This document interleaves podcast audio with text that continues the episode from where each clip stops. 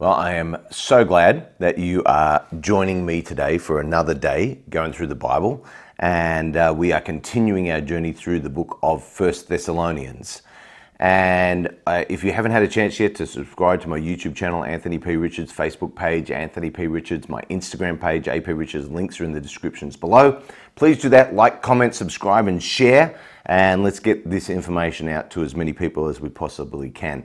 I'm looking forward to going through this chapter, and the next two chapters I'm going to break up into two halves because there's just so much in it, and I really don't want to rush through anything, and I don't want it to be something that we miss anything because these these couple of chapters contain some of the most uh, poignant and relevant verses for us as Christ followers about the future and about what God wants us to do in the future between now, when we accept Christ, and when He comes back, and then starts to really go into when's He coming back? What's it going to look like?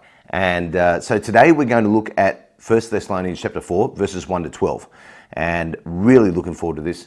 And uh, hope you're ready to go and uh, got your Bibles all set to go. And uh, notes, and I know some people sent me some photos actually of uh, some new Bibles they bought that had um, wide margins so they could write lots of notes as they follow through. So uh, if you've ever done that and you've got a great link to Amazon, put it in the comments. Let people know where you got it and whether it's good for taking notes as we go through this each day. 1 Thessalonians chapter 4 verse 1 Finally then brethren we urge and exhort very strong words in the Lord Jesus that you, as you received from us, how you ought to walk and to please God. That you should abound more and more. You should abound more and more, just as you ought and as you have received. Now, Paul's use of the word finally doesn't mean that he's finished. What it means is he's just getting to the closing part of this letter. Uh, and he's about to talk about practical instruction uh, of how that plays out. He's, he's really He's given them the outline of the practical instruction. Now he's going to talk about how to actually use it. And uh, there is an opportunity for us uh, to understand that there, there are things in the Bible that we need to live out after we have read them. And this is kind of what church was saying, uh, Paul was saying to the church in Thessalonica. He was very thankful for the growth that he'd seen in them since he'd been with them, but he, he needed them to abound more and more in a walk that would please God. Now, uh, that means that Christian maturity uh, is never actually finished on this side of eternity. It, it doesn't matter how far you've come, how long you've been a Christian, there's always opportunities for growth in love and holiness.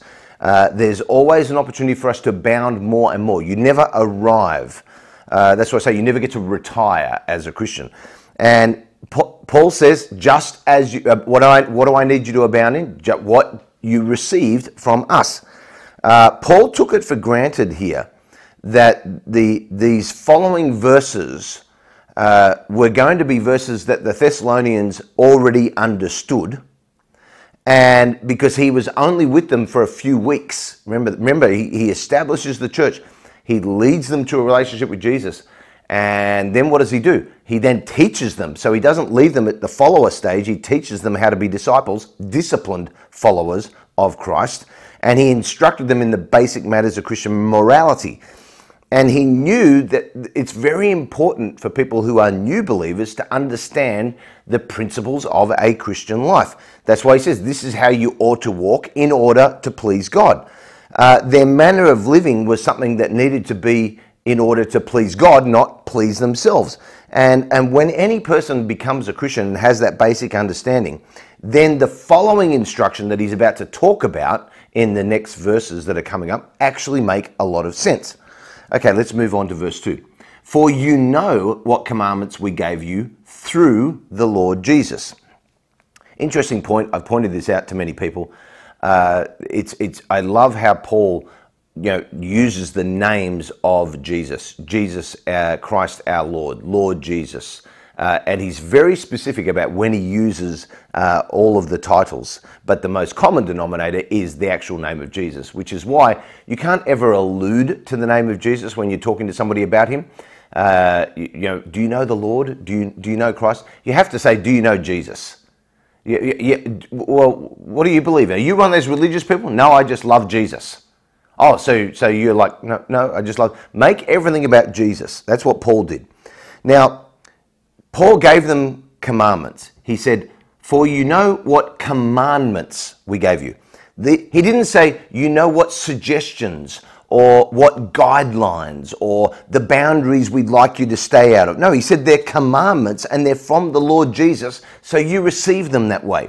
Too many people treat commandments as suggestions or kind of like an, an ideal standard, but of course we all know we can't reach it, you know. So, and it's like, no, these are commandments.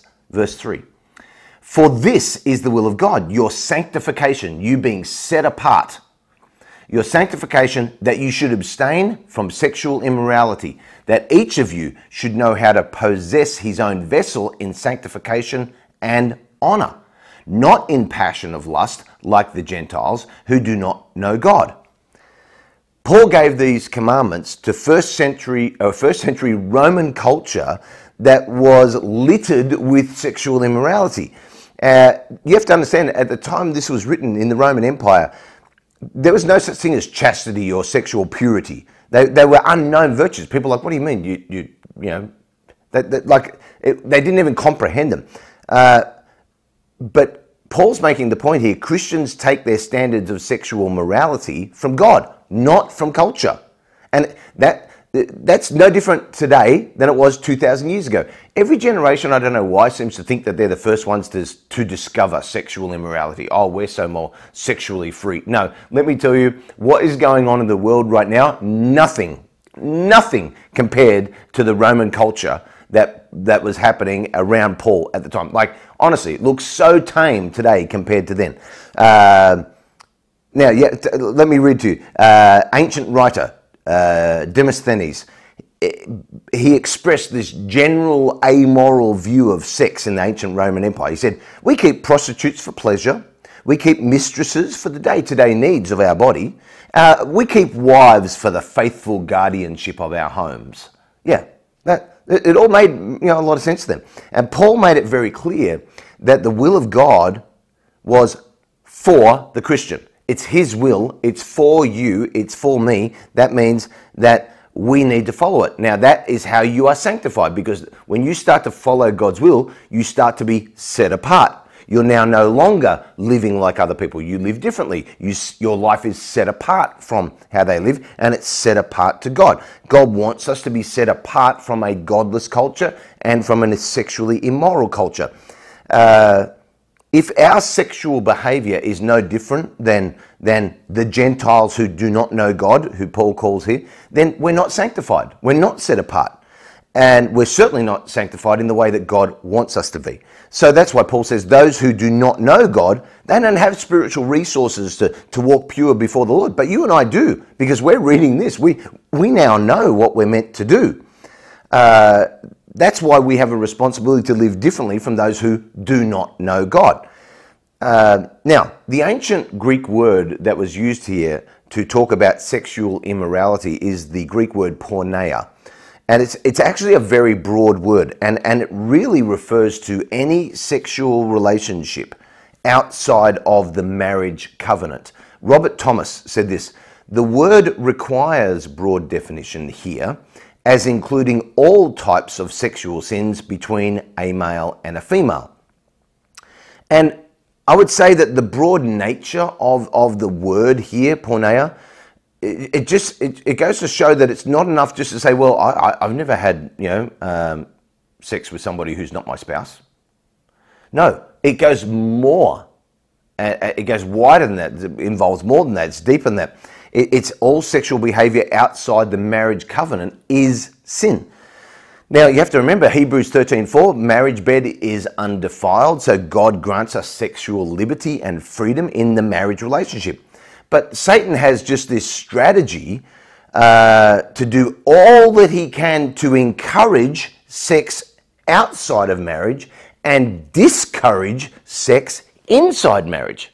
That, that's his goal. You ask anybody, you know, married for 20 years, before they were married, they couldn't keep their hands off each other.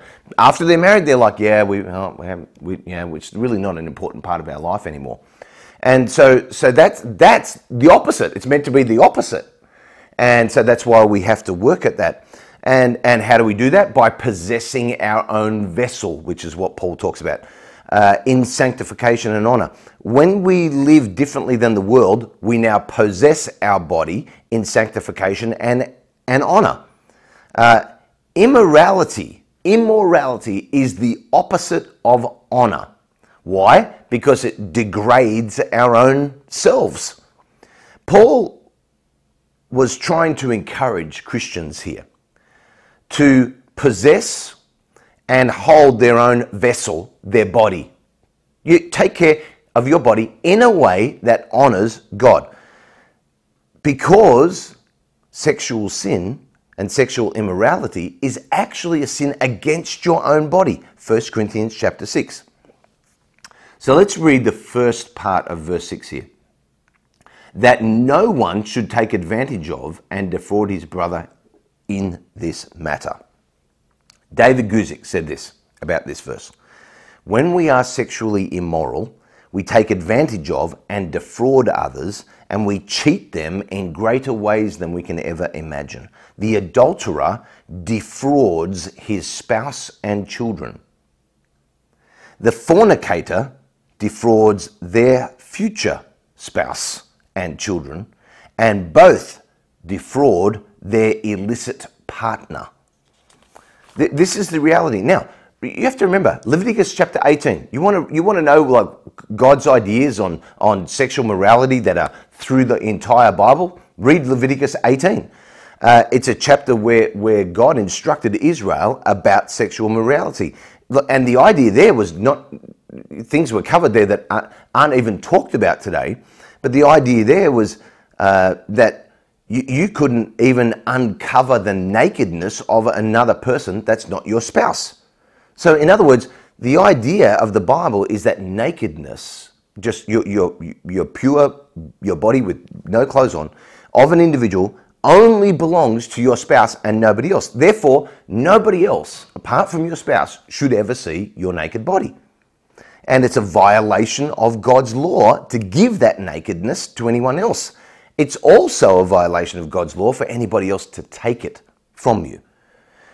Now, then he goes on, and the second half of verse 6, and the reason I broke it up is because he has a because in verse 6. And, and so I wanted to get to the end of that section so that I could then say, you know, what, what, what's the because, okay? So we get to that part of verse 6, he says, Because the Lord is the avenger of all such, as we also forewarned you and testified.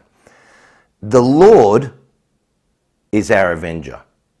Now, this is the first of four reasons that Paul is about to talk about for sexual purity. We can trust God and trust that he will punish sexual immorality and that nobody gets away with it, even if it's undiscovered. That doesn't happen. Verse 7 For God did not call us to uncleanness, but in holiness. So now this is the second reason why Christians should be sexually pure, because it's part of our calling. The, the, that call is not to uncleanness, but to holiness. Therefore, sexual immorality is it's just inconsistent with who we're meant to be in Christ Jesus. And Paul develops this same line of thought in 1 Corinthians chapter 6, uh, where he concludes with the idea that we should glorify God in your body and in your spirit, which are God's. Verse 8 Therefore, he who rejects this does not reject man, but God. So I'm going to stop there in verse 8. The third reason for sexual purity is because to re- re- reject God's call to sexual purity is not actually rejecting man, it's actually rejecting God Himself. So, despite all the very simple, easy ways that we rationalize sexual immorality, we're still rejecting God when we do it. And Paul has a very strong command here. Uh, and, and he, he's, I don't think he's necessarily addressing the church in Thessalonica because they had fallen into this sin. He was addressing it with them so that they wouldn't fall into the sin. It was actually preventative rather than it was him rebuking them. And he why? Because he Paul knew the seductive strength of sexual immorality. No different then than it is now. It seduces you, it lures you in. Oh, it's not going to hurt. It's just one time. Nobody will find out. It's all those things. It's going to feel so good. Uh, Paul knew all that. V- verse 8, part B. Who has also given us his Holy Spirit. This is the fourth reason for sexual purity that Paul talks about we have been given the Holy Spirit who empowers uh, th- those people who are willing and trusting God to overcome sexual sin. In other words, they understand they're not going to do it in their own power, they're going to do it through the power of the Holy Spirit. By His Holy Spirit, God has given us the resources for victory. And, and, and we have a responsibility to use those resources. If we don't rely on the Holy Spirit, then we'll never be more than conquerors. This is what Paul was saying, verse 9. But concerning brotherly love, you have no need that I should write to you.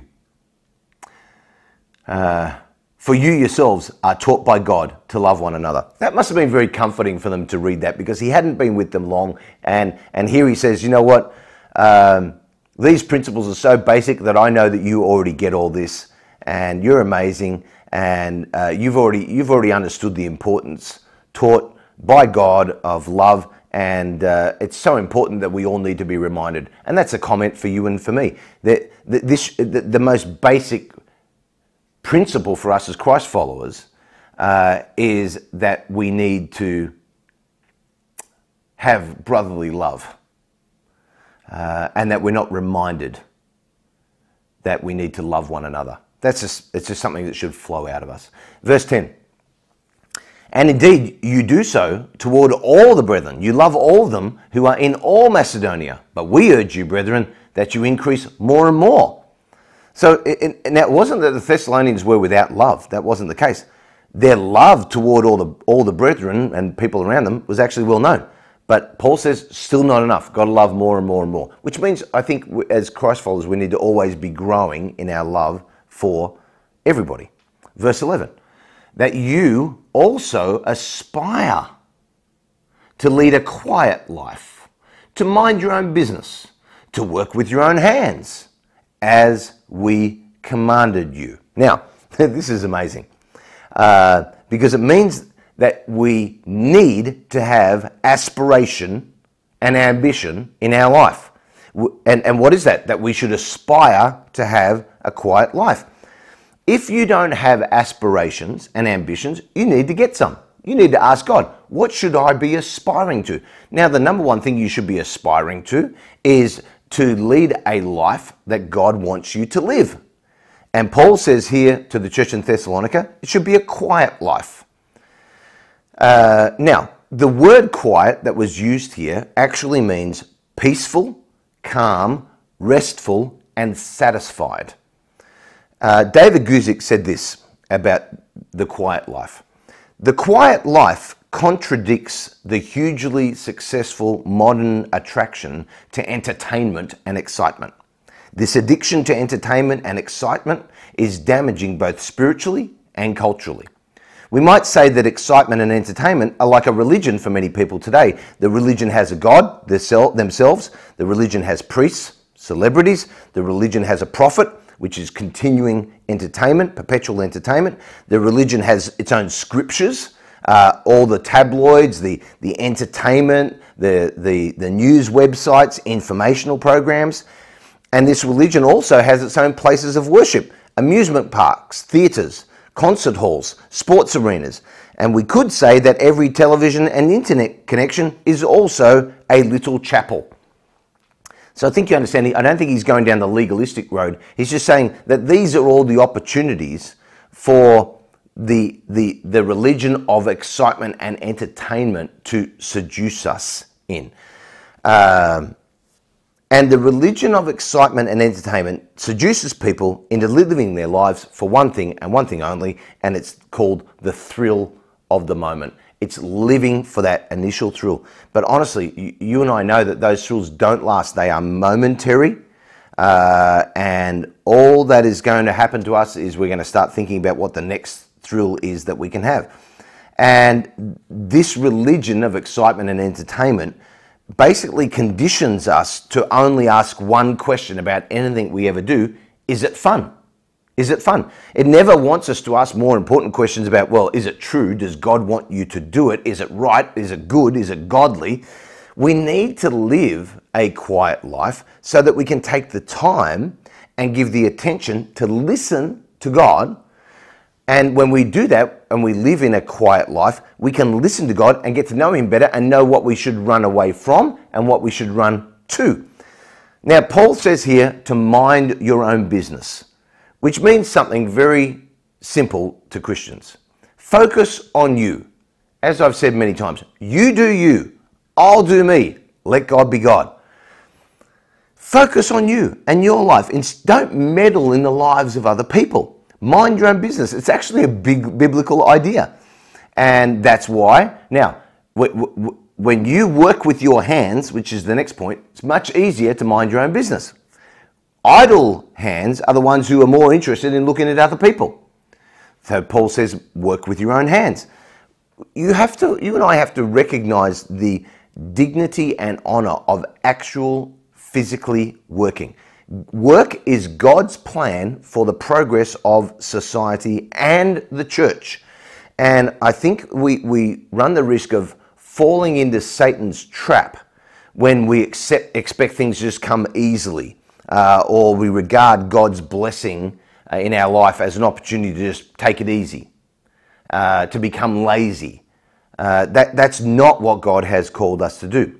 Manual labor at the time that Paul wrote this was despised by the hierarchy of Greek culture. They thought that the better off you were and the better person you were, the less actual work you did. But think about God. God gives us a carpenter, woodworking, stoneworking, construction king, Jesus. God gives us apostles who are fishermen, the toughest of the tough. God gives us missionaries like Paul who had businesses making tents. Uh, God's economy in our own lives is the complete opposite of what the world teaches us. The world teaches us uh, work hard, become successful, then do nothing. Just live off your success. God says, no, always keep doing more and more, always abound more and more, always keep working, uh, don't ever stop. Fishermen understand that the day that they stop fishing is the day they stop eating. So they understand they've got to keep going.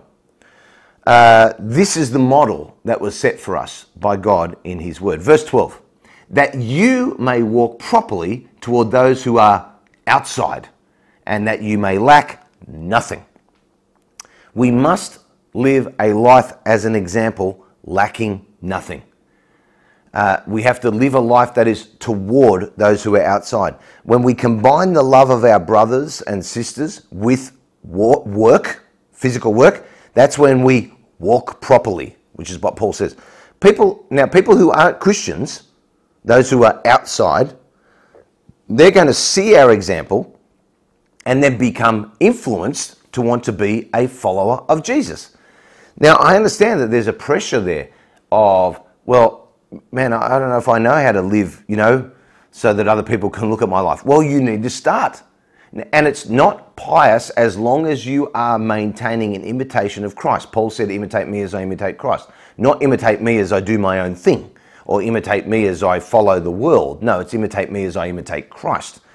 And uh, uh we need to embrace that so that we can lack nothing.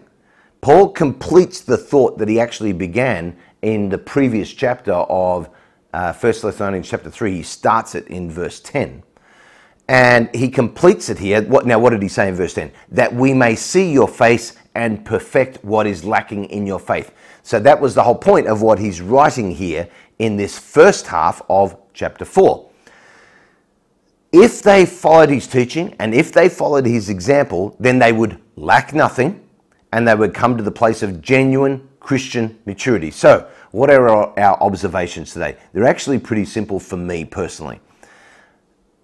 As we live our lives, do we ask about everything that we're doing, is that godly? Is that true? Is that what I should be doing? If we did that and that became our must have filter instead of, well, it's fun and it's going to be awesome, um, then I think we could live more towards how God wants us to live. So, my, my observation to me and to you today is what are the things in your life that you're doing that aren't godly? You, you know you shouldn't do. I know I shouldn't be doing them. What are they? Well, we need to course correct. And I think sometimes people struggle with course correction. This is why I think people struggle. Because I see people, a lot of, lot of people like, they're, they're, they're living a life like this. They want to get over here. So what they do is they just try to veer off. And, and as you as in just make slow incremental changes. Well, the problem is, is that when I see people do that, I see them get sucked back in very quickly. I, I very rarely see people actually make it to where they're going. I think the best way is to make a perpendicular right angle turn and just head in a different 90 degree angle immediately as you read this and as you pray on it. That you've got a much better chance of pulling away from your current trajectory. So that's my observation. Let me pray for you today because I, I, I don't want you to be condemned about any of this. If you ever get condemned, well, I just don't know how to live like that. That means that you have forgotten the importance of verse 8 in this chapter that you and I can't live like this without the power of the Holy Spirit combined with our determination to be set apart and be holy. That's the combination. And uh, that means conviction. What is conviction? Conviction is positive, almost positive guilt from the Holy Spirit where He's saying, See that? Yeah, I know you keep doing it. You just got to stop. Why? Because you're going to be a better person. You're going to live more like you know the, the life that I want you to live. That's what we need to do. Heavenly Father, I pray for every single person watching this. Bless them, encourage them, lift them up. I pray, Lord, that they wouldn't be discouraged by anything that they've learnt today, but encouraged and inspired to live in the power of the Holy Spirit. I pray, Lord, that, that people who have had clarity today on different areas of their life, maybe that were out of sync, maybe they weren't in, in line with your word, that God, they would have the conviction in a positive way. They wouldn't feel condemned or feel down or feel that they're useless, but God, they would feel like, no, God, I can do this through the power of your Holy Spirit. Lift them up today. Help each of us to live lives that are set apart from the world and set apart to you in Jesus' name, I pray. Amen.